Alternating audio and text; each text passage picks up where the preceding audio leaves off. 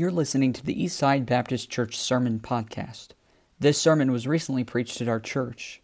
We want to encourage you to visit our website at eastside s f dot com. Now, enjoy today's sermon.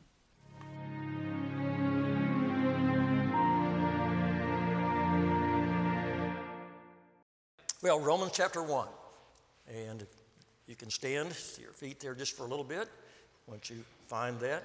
Romans chapter one.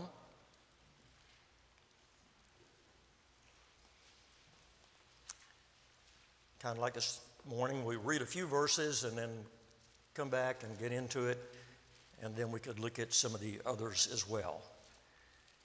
And I kind of have a proposition for you to be thinking about. I'm okay, Pastor, thank you very much.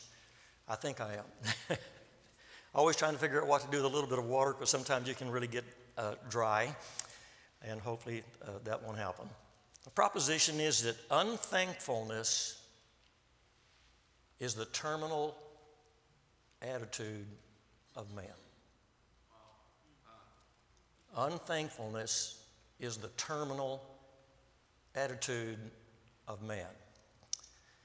I remember taking uh, my granddaughter, Emily, Sam, Samuel's sister, when she was about ten or twelve, I kept telling her, I'm going to take you someplace special for your birthday. Now, but I'm not telling you till the morning I pick you up, and it's going to be about six o'clock in the morning. And I told her about two or three months ahead, and that nearly drove her insane. Now, if you want to really get your wife stirred up, tell her way ahead, and then don't, don't let her find, because they're real inquisitive. So uh, we drove from Stillwater over to Oklahoma City, and there's a train that goes from Fort Worth down, to, I mean, from Oklahoma City down to Fort Worth. And we took that, they have a little car, and it's not a dining car, but it's a snack car and so forth. And for a little bit, she's kind of afraid to go, but we went back and forth a couple of times, and then all she did was stick her hand out for money. She wasn't afraid of that anymore, and, and just about wore that train out going back and forth. But when we got to Fort Worth, we taxied into the, uh, taxied or say, tax, I'm thinking about airplanes now, I guess, aren't they? Pulled into the terminal, and that was the end of the trip. And then when you fly, you know how it is, you land and you taxi into the terminal. And I, I don't hesitate on this one, but it gets a point across. If we go to the doctor, there's one word we don't want to hear, and that's terminal. But all of us have a chance of that someday. But even that is not as bad as not taking care of eternal matters. Yes, sir. Right. So unthankfulness is the terminal attitude of man. I'm going to just read here from Romans chapter one, beginning in verse eighteen, just a few verses. For the wrath of God is revealed from heaven against all ungodliness and unrighteousness of men who hold the truth in unrighteousness. If we got a lot of that going on in America. Yes. So much stuff we're being told, it, no more true than anything on earth. Because that which may be known of God is manifest in them, for God hath showed it unto them. For the invisible things of him from the creation of the world are clearly seen, being understood by the things that are made, even his eternal power and Godhead, so that they are without excuse. Because that when they knew God, they glorified him not as God, neither were thankful, but became vain in their imaginations, and their foolish heart was darkened. Now, Father, thank you for the privilege of being here tonight. Thank you for the wonderful music program and how the choir blessed uh, my heart. What a great song. And I've heard it at Eastland Baptist Church, and each time it's blessed my heart, and I'm so glad to hear it here. And thank you for those who will spend the hours practicing that we might enjoy this music. Thank you, Lord, for those who learn to play instruments. Yes. And that's a long process. And I don't know how much other people appreciate it, but I, I am very thankful. And I just uh, music's amazing to me. As best I know, there's only so many notes. And now for how many years have songs been written? And there's still new ones coming. How can you do that? Except that you make that possible. And Lord, I just know there's going to be some great music in heaven, but I thank you for everything we have here. So now I pray that you'd illumine our hearts and minds to understand Bible truth. And if we need to make some decisions, then I pray that we would make them so that we could have your blessings on our life. And we ask it in Jesus' name, amen. Amen. You may be seated. A number of quotes, and so I'll have to probably read those. I don't have all of those memorized. It has to do with thankfulness because I hope not to be an unthankful person. You know, Spurgeon, it says, we must thank God for the mercies we have, or else we shall not have others. You know, when you hear a statement like that, to me, some things are just self-evident truth. No, if God's been good to us in certain ways, and certainly with his mercies and things like that, we will say, Lord, thank you. Probably if I were to ask how many, you know, if I just worked with the men and rather than the ladies and say, how many times have you done something really dumb and you knew it? And I suppose a lot of hands would go up, and um, and, and the Lord delivered us from it. And I can't tell you how many times that's probably happened in my life. I haven't maybe intentionally done it, but didn't give enough thought to it. And the Lord was merciful. And I just said, oh, thank you so much, Lord. You say, you want to give us an illustration on that? No, I don't. But I have plenty of them. Maybe someday if I'm here and I'm longer and you want to buy a good cup of coffee, I'll talk to you for a long time because I've got a bunch of those. It's a wonder I didn't get killed several times.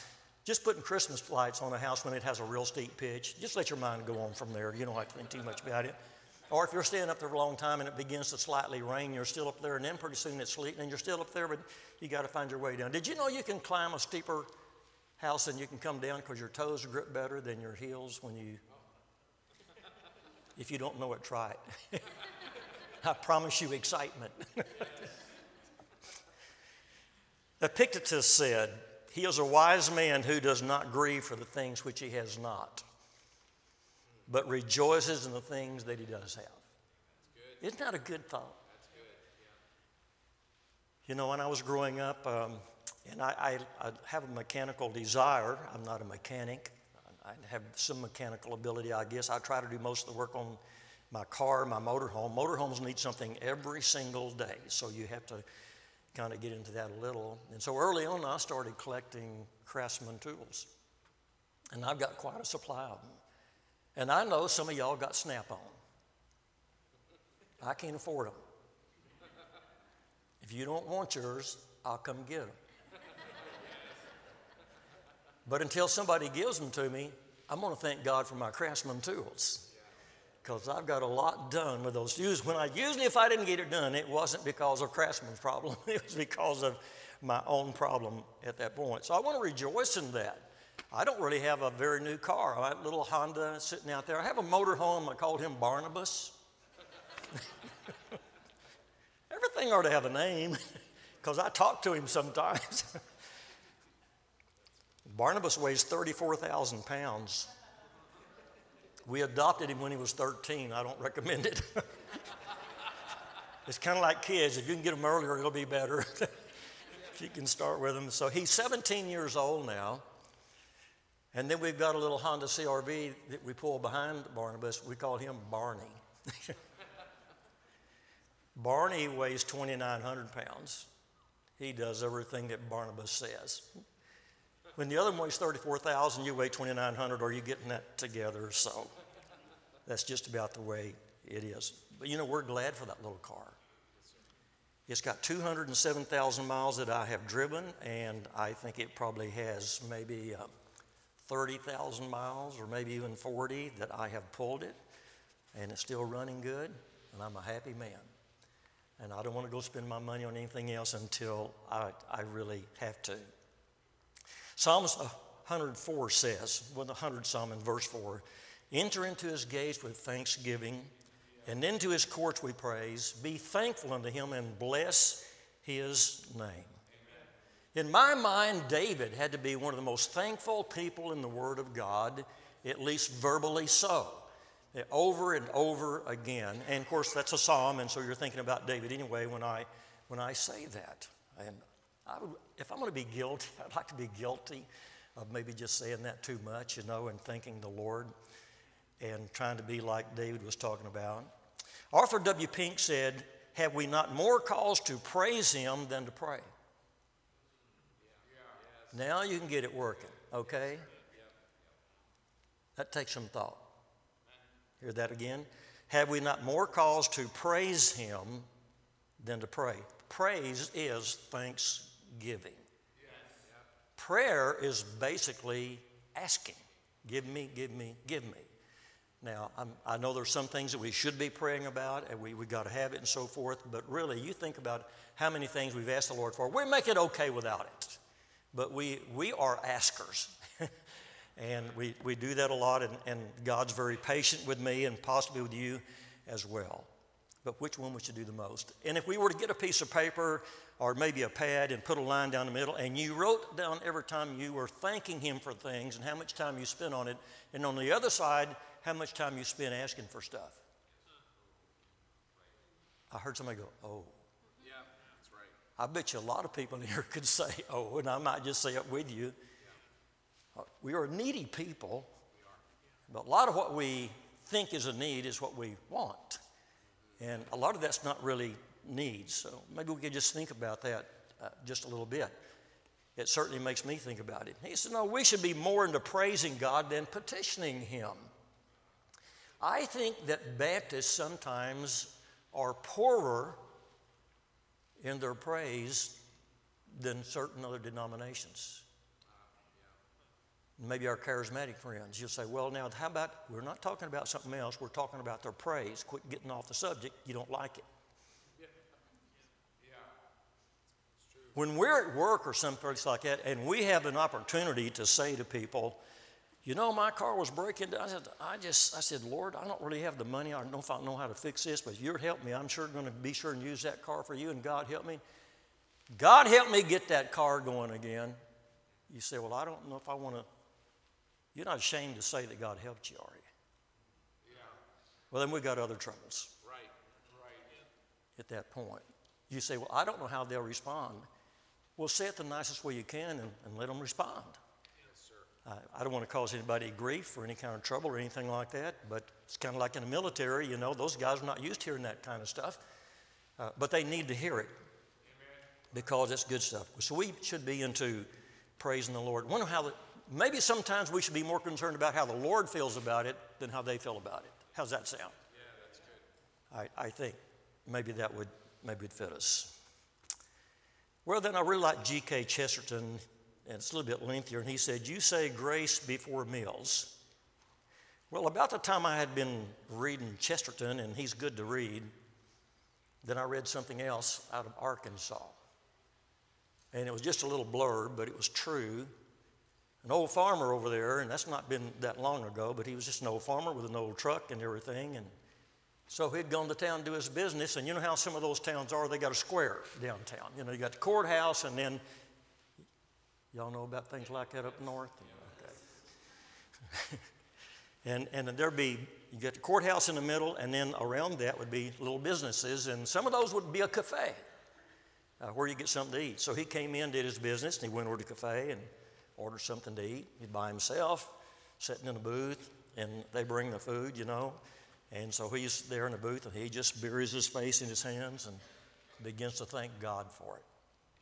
Well, there's two or three hooligans over here looking at it, and they begin to kind of point at him and laugh at him and so forth. And he's just praying. He wasn't worried about it a bit. And so by the time he finished and took his hands down, they were standing right by his table. And they said, hey, old man. And he said, yes. He said, does everybody do that where you come from? He said, no, the hogs don't.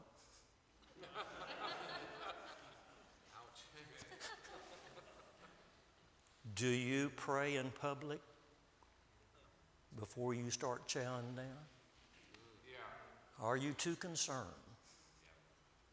that someone may be bothered? Well, let them be bothered. Because if God quits doing his part, ain't nary a thing going to grow any place. He's good. Yes. We have lived in a country of bounty and have fed more people in this world than any other nation ever thought about, which is a surplus from what we have. So anyway, here's this old guy there, and Kushner was talking about something just a little different. He said, you say grace before meals. All right.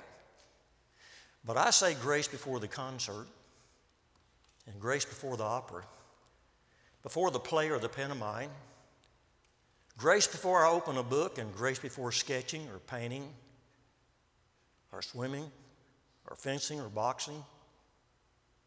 And I say grace before I dip my pen in the ink.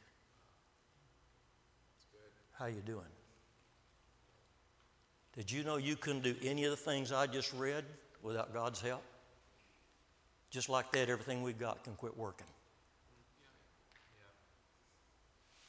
In Him we live, we move, we have our being. Right. Yeah. Period. Yes, sir. Amen. And I'm thankful for it. Amen. You know, a lot of times I wish I was seven feet tall and weighed three hundred pounds, but I'd be in prison. Because some things upset me. And probably some of y'all, and some of y'all about big enough to try that. Well, Seneca said, we can be thankful to a friend for a few acres or a little money, yet for the freedom and command of the whole earth and for the great benefits of our being, our life, our health, our reason, we look upon ourselves as under no obligation. Wow. That's pride. Yes, it is. God resists the proud. You know, it's hard enough to get through life as it is. I don't want to try to go through life doing things in such a way that I'm trying to make my way through life and God is going, because you can forget it. Pardon the grammar. You're not down south. Y'all probably have good grammar, but Okies are not that. Just say, be better for to tell an Okie, you ain't going no place. Do y'all understand that too? Okay. Sometimes you got to communicate, and I'm glad we can do that. And you say, you need help with your grammar, I know. Probably Francis Schaeffer said it the best.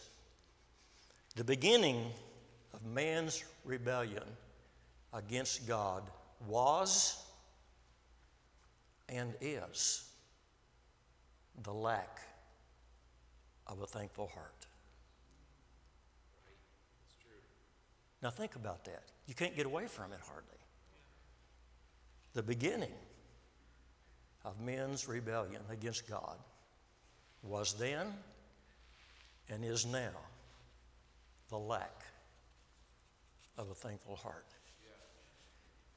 Just going through some of these quotes caused me, when I get to my prayer life, just to spend some time saying, Lord, and start counting uh, the blessings. Going down the road, it's it's dangerous. I, I don't know where it is now. I, automobiles for a lot of years were the number one killer. And then, I don't know where it is now, maybe some of y'all could help me, but then it became our doctors. And you know, the medicine we got, that was the number one killer, and automobiles fell into second place. Isn't that great to go to your doctors? And he's the number one killer? I mean, it just doesn't seem to go together, does it? You know, and I, you know, Brielle's dad is a doctor and so forth, but he probably knows some doctors like that, whatever the case. Germany had a few. I've got a book about this thick from the Nazi doctors that I had when I was at Dallas Seminary reading from the ethics of medicine and medical people and stuff and so forth. But God is the one, you know, that we really need to be thanking things for. He's so good to us. Well, we'll note right here now that the Romans really knew there was a God. We read some verses about that. And he tells us, you know, you, you know that I'm here, not in those words, but God has showed himself unto them in verses nineteen and twenty. Invisible things of him from the creation of the world are clearly seen, being understood by the things that are made, even his eternal power and Godhead. I'm just going to say this, the Romans knew there was a God. But let's do something while I'm going through this. So if you have your Bible, if you, you don't, I mean, you've got it there, but just think in your mind as we look at these verses, could you just take out the word Romans and put the word Americans? And I, uh, I looked at that a good long time, a while, a while back, how many hits there was on comparing America with the Rome and their situations and so forth, being republics and things like that. It was unbelievable. It was millions. that are making the comparison. And when I read Romans, oh my goodness, it's just a chapter right now. And what we just read, some of these things, it uh, it bothers me. And I say, Lord, you've been so good to us. And it looks like we want to go that route. So the Romans knew there was a God, and Americans know there's a God. God has revealed himself in creation. You know, the nineteenth Psalm, the heavens declare the glory of God. The firmament showeth his handiwork. Day unto day utter speech. Night unto night showeth knowledge. There is no speech or language where their voice is not heard. There's not anybody that doesn't know there's a God. Now, you just, I, you know, you can say some things I haven't heard, but when we step outside, well, we can read in the Psalms and what David has to say about it. We see the same thing he saw. Yeah. But how come we don't respond the way he did and get from it what he got? There's no way to really get around that. You say, well, now, are you saying they can be saved? They don't need a missionary? No, I don't. I, I think they do have to have somebody. Now, just because we know that there's a God, they don't know what to do with him because they don't know who he is. You say, well, how do you know that? Well, you could read some of the old books um, and everything. They talked about the, the villages and smoke coming up from a thousand of them and so forth. And they never found any villages where the people didn't worship. Right. They knew there was a higher power. Yeah, that's right. But they didn't know who he was. Yeah. That's the reason our missionaries go. They're probably not telling me anything new as far as you need to do something with your life, because horrible things happen in some of those cultures. It's just unbelievable what those people have to go through at that point. But the Romans knew there was a God, and all the Americans we know, and we think about some of them, they are just so vile and everything, they know that there's a God. And I don't know how much they know about him, but they know. God revealed himself in creation, but God's also revealed himself in history. J A Froude said something that I, you know, he was back in the eighteen hundreds and a Frenchman, and let me, I love this, and I've never forgotten it and gotten it out of my head. One thing and one thing only that history teaches with certainty. Would that be worth knowing? Yes. If there's only one thing? Here it is. That is that the world is somehow built on moral foundations. And in the long run, it goes well for the good. And in the long run, it goes ill for the wicked. Check your history. He says history proves one thing with certainty. I agree with that. Yeah. Yeah. Germany is a good example. A lot of great things happened in Germany. A lot of great theologians and so forth in Germany. Uh, but sometimes they became, and under Hitler, you know, we've never seen it worse than probably than under Hitler. And uh, tried to kill all of God's people as far as the Jewish people. A lot of other people suffered and died too. But you know, when you do that, things are going to go ill for you. It looked like they would take over everything. One thing and one thing only, history teaches with certainty. But it doesn't say immediately that in the long run it goes well for the good, and in the long run it goes ill for the wicked. Abraham Lincoln said, "It is the duty of nations as well as of men to own their dependence upon the overruling power of God, to confess their sins and transgressions in humble sorrow, yet with assured hope that genuine repentance will lead to mercy and pardon, and to recognize the sublime truth announced in the Holy Scriptures and proven by all history." Does that sound familiar from the last quote? Proven by all history that those nations are blessed whose God is the Lord. And it's true. And God has revealed himself in personification. You know, um, I love Colorado because I love the mountains. I'm from Texas and Oklahoma. You can look out your kitchen window and watch your dog run away for two days. You know, the second day his ears are just still going out across the prairie there. And I love those mountains and everything. Who do you think was in Colorado first? The people or the mountain goats? How come people get to tie, quit talking when I ask that? It's like they don't know what the creation account. Yeah. The goats were there first. Mm-hmm. And you think about horses and all those kind of things. You go out to Colorado and you look at how steep those beautiful mountains are. Think about those first wagon trains that tried to go through there and couldn't hardly keep them turning over because of the angles. I mean, boulders like this with no backhoes. I mean, those were some people back then, weren't there? You know, mountain goats are still going up and down the mountains the same way they did when God made them. True. And I'm driving on a road seventy-five miles an hour. Their personification. God's a creator and we're creators because he made us that way. Yeah, right. It's just like horses. They never built a barn. That's the only thing they tell you about bad weather is which way they turn. You'll know which way the wind's going. Yeah. Some of y'all got that. So they knew there was a God. We know there's a God. It reveals himself in creation and the personification too as well. And then we know. And God knows, you know, that, that we know. The Romans didn't value God, and I'm not sure that Americans do. And, uh, you know, in Matthew chapter five, verse sixteen, let your light so shine that they may see your good works and glorify your Father which is in heaven. And so they should be able to see that, and we should be able to show them that, and we may or we may not, we may not do so. Now, I want, so I want you to see maybe some of uh, what happened in Rome, and I think a lot of this is happening in America, and you're going to see that pretty quick too. So let's go back to our text here. When I used to read this years ago, and I, don't, I can't speak for a pastor. I'm sure he does a lot of the same things. Preachers do a lot of things. You read a text, and it catches your eye just a little bit, and you say, I'm coming back to it. And you read it again. And then somewhere down the road, you read it again. Then you read it again. And you start reading other books. And so going from where we started in verse eighteen and down to the end of chapter one, I'm going to go back and we'll, we'll look at that in just a minute. Something changed. Where did it change? There was something. Because if you read in the earlier parts of this first chapter, he talks about the people in Rome. He says in verse eight, as I thank God through Jesus Christ for you all that your faith is spoken out through the whole world, and or there's good things about Rome at certain times. Is there one verse here that really shows the change that took place? I believe it is verse twenty-one. Because that when they knew God, they glorified him not as God, neither were thankful.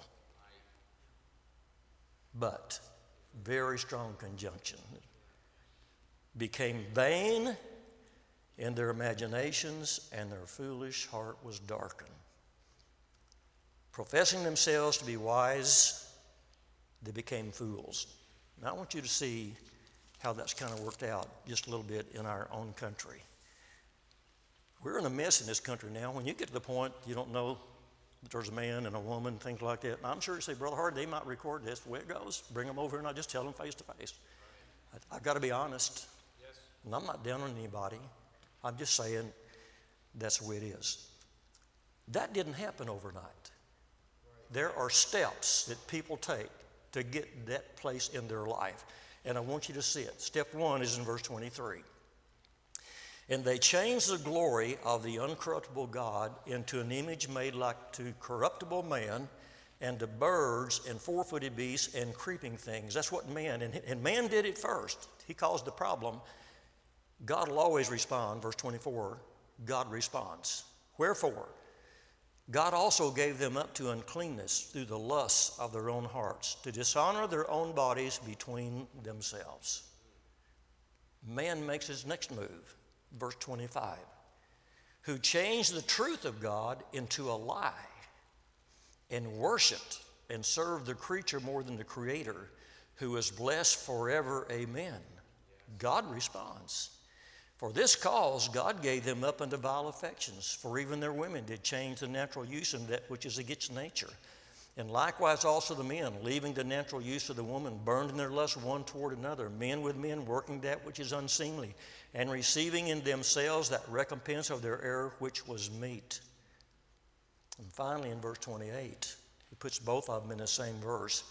And even as they did not like to retain God in their knowledge, God gave them over to a reprobate mind to do those things which are not convenient. You see the progression of that right in the Word of God in Romans chapter one. And that's exactly where America is. Now, I'm going to start reading from verse twenty-nine down to thirty-two. That's only a few, and we're going to be done with that, and I got a few comments that we'll, we'll close.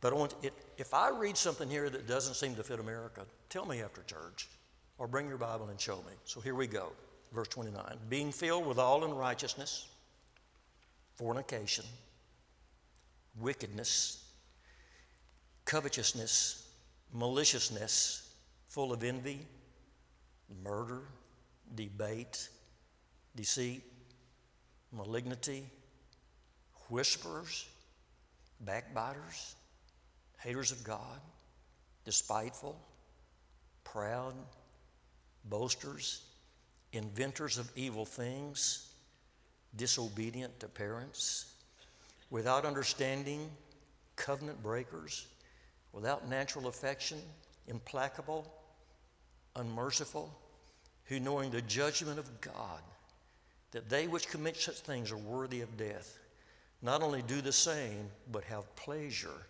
in them that do them. I don't think there's anything that we could read right there and not say it's true of America today. So it says in verse twenty-one, when they knew God, they glorified him not as God, neither were thankful, but became vain in their imaginations. You know what the word vain means? It means empty. Now think about the word empty. We're talking about a human being being empty, and in this case, maybe in their mind. If you could think back, America was so far ahead of everybody else. It's, do you forget that America's a baby nation? I mean, over in Germany, I've got a picture of a building with a date on it. It's before Columbus sailed over here. We're two hundred and something years old. We're babies. How did we get here so quick to be the world power and admired around the world? Well, God did it. I think I mentioned to you, I spent my time on submarines, but I had a chance to ride an aircraft carrier when George W. Bush, the first one, was coming back from the U S S Ranger. Some of y'all might know that's a nice carrier. Coming back, and I was able to get on it with an officer friend of mine, my son and I both, actually in Hawaii, and ride it back to California. And I, I spent most of my time on the flight deck. I couldn't believe that these airplanes could go from zero to two hundred fifty miles an hour in just a few seconds. Now, they're powerful, the jet engines they've got, but that's not how they get there. There's this thing, it's kind of like a chute or whatever, and back then it was steam controlled, and now it's magnetic. It'd be kind of like if you had, you know, a slingshot, as we'd call it in the old days, with a big rubber band on it. Those airplanes are shot off of that carrier. That's how we got where we are. God catapulted America to the front because of the positions that our founding fathers had that we're throwing in the trash. That's right. That's right. And we're going to pay for it. Right. And the price is going to be high. You say, well, we're going to, yeah, go ahead. We're in more debt than we've ever been in in our life, and there's going to be more probably. And all these things, you see, trying to paint, paint a dark picture, well, I don't know how to paint a light one if we're going to continue in our ways as a country, because God's got to be true to himself.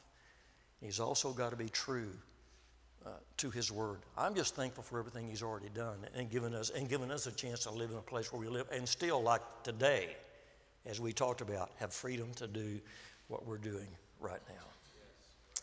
Sarah Ben Bretnick said, "You will simply not be the same person two months from now after consciously giving thanks each day for the existence in your life, and you will have set in motion an ancient spiritual law.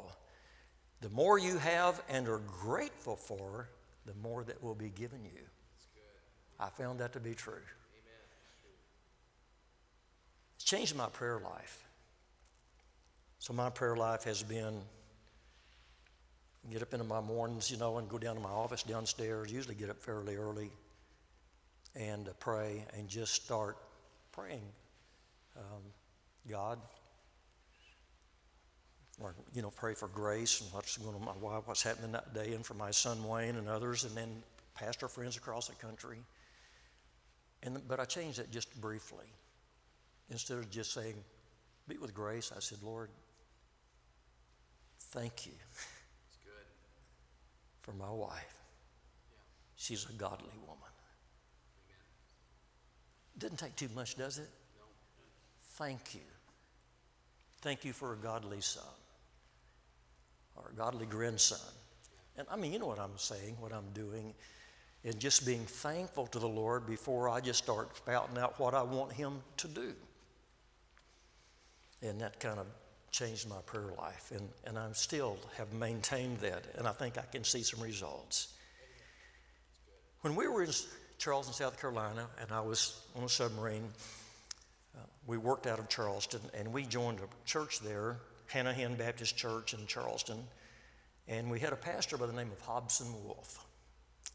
Brother Wolfe had uh, never had one day in Bible college. He murdered a King's English. But he loved God, and he knew that Bible. And man, he just preached and sweat and everything. And so we were there about three years at that church, and then I was discharged, and we came back to Texas. And one day I said to Grace, I said, "Hey, baby, uh, we sure learned a lot from Brother Wolfe, didn't we?" And she said, "You know, we did. We, we grew a lot under him." I said, "I don't ever th- remember thanking him for it." And I just kind of stood there for a moment, and then she, she said, "Do you know how far it is from here to Charleston?" Like she's pre-thinking my little seven, six and seven eighths head, you know. Wanted to know. I said, "Yeah, it's uh, twelve hundred miles. She said, "You going to call him?" I said, "No, I, I don't think that'll get it." Now, I'm not a preacher when this is happening. I'm a sailor, just got out of the Navy. She said, "You going to write him a letter?"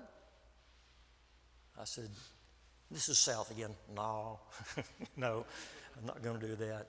I don't think that's going to get it either. She said, "Well, if it's twelve hundred miles, you better make some plans." I said, "We better put that on the calendar." And we did. And we drove twelve hundred miles. And I checked with some people that I knew to make sure he wasn't out of town preaching somewhere or something. We went up to his house, knocked on the door. We're standing on his porch. He comes to the, he comes to the door. Now, I can't say it like him. I'm a Texas boy. I'm not from the Deep South. Lord have mercy. What are you kids doing? Get in this here house. And so we went in and sat down and started talking to him. Hey, what brings you kids? No one's called us kids for a while. Please feel free, you know. What brings you kids out here? I said, "Well, Brother Wolfe, you know, we're members here three years, and uh, you faithfully, you faithfully preached the word, and we came out here to thank you for it." Uh, he took off talking on something else. My wife was there. She saw, watched all of this. And so we talked a little bit longer, and then he jumps in. He says, uh, "But what brings you kids out here?" I said, "Brother Wolfe, uh, you know, we were here three years, and you were faithful to preach the Word of God, and we felt like we really, we really benefited that, and that's why we're here." And he took off on something else. And then the third time he came around, he said, "But what brings you kids out here?" I said, "Brother Wolfe, look at me." And he did. I said, "We drove out here to thank you for preaching faithfully the Word of God." I saw a tear kind of come in his eyes. He never did cry, but I saw his eyes water.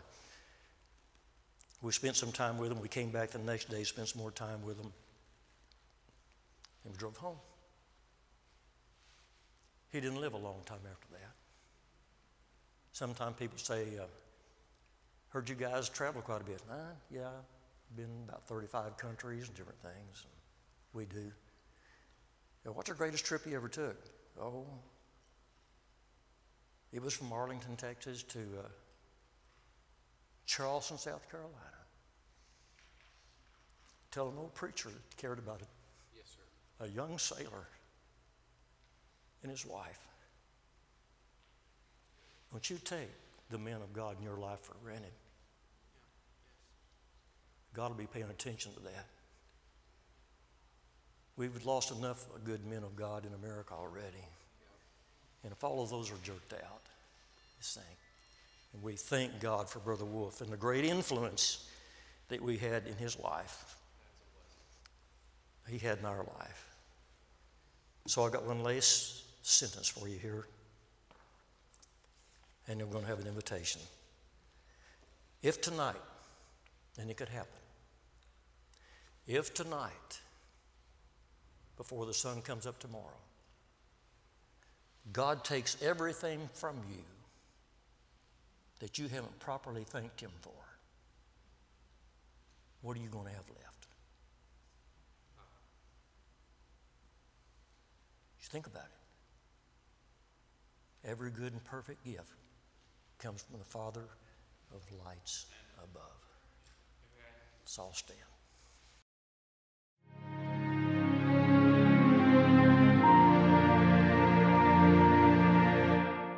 We want to encourage you to visit our website at eastside s f dot com.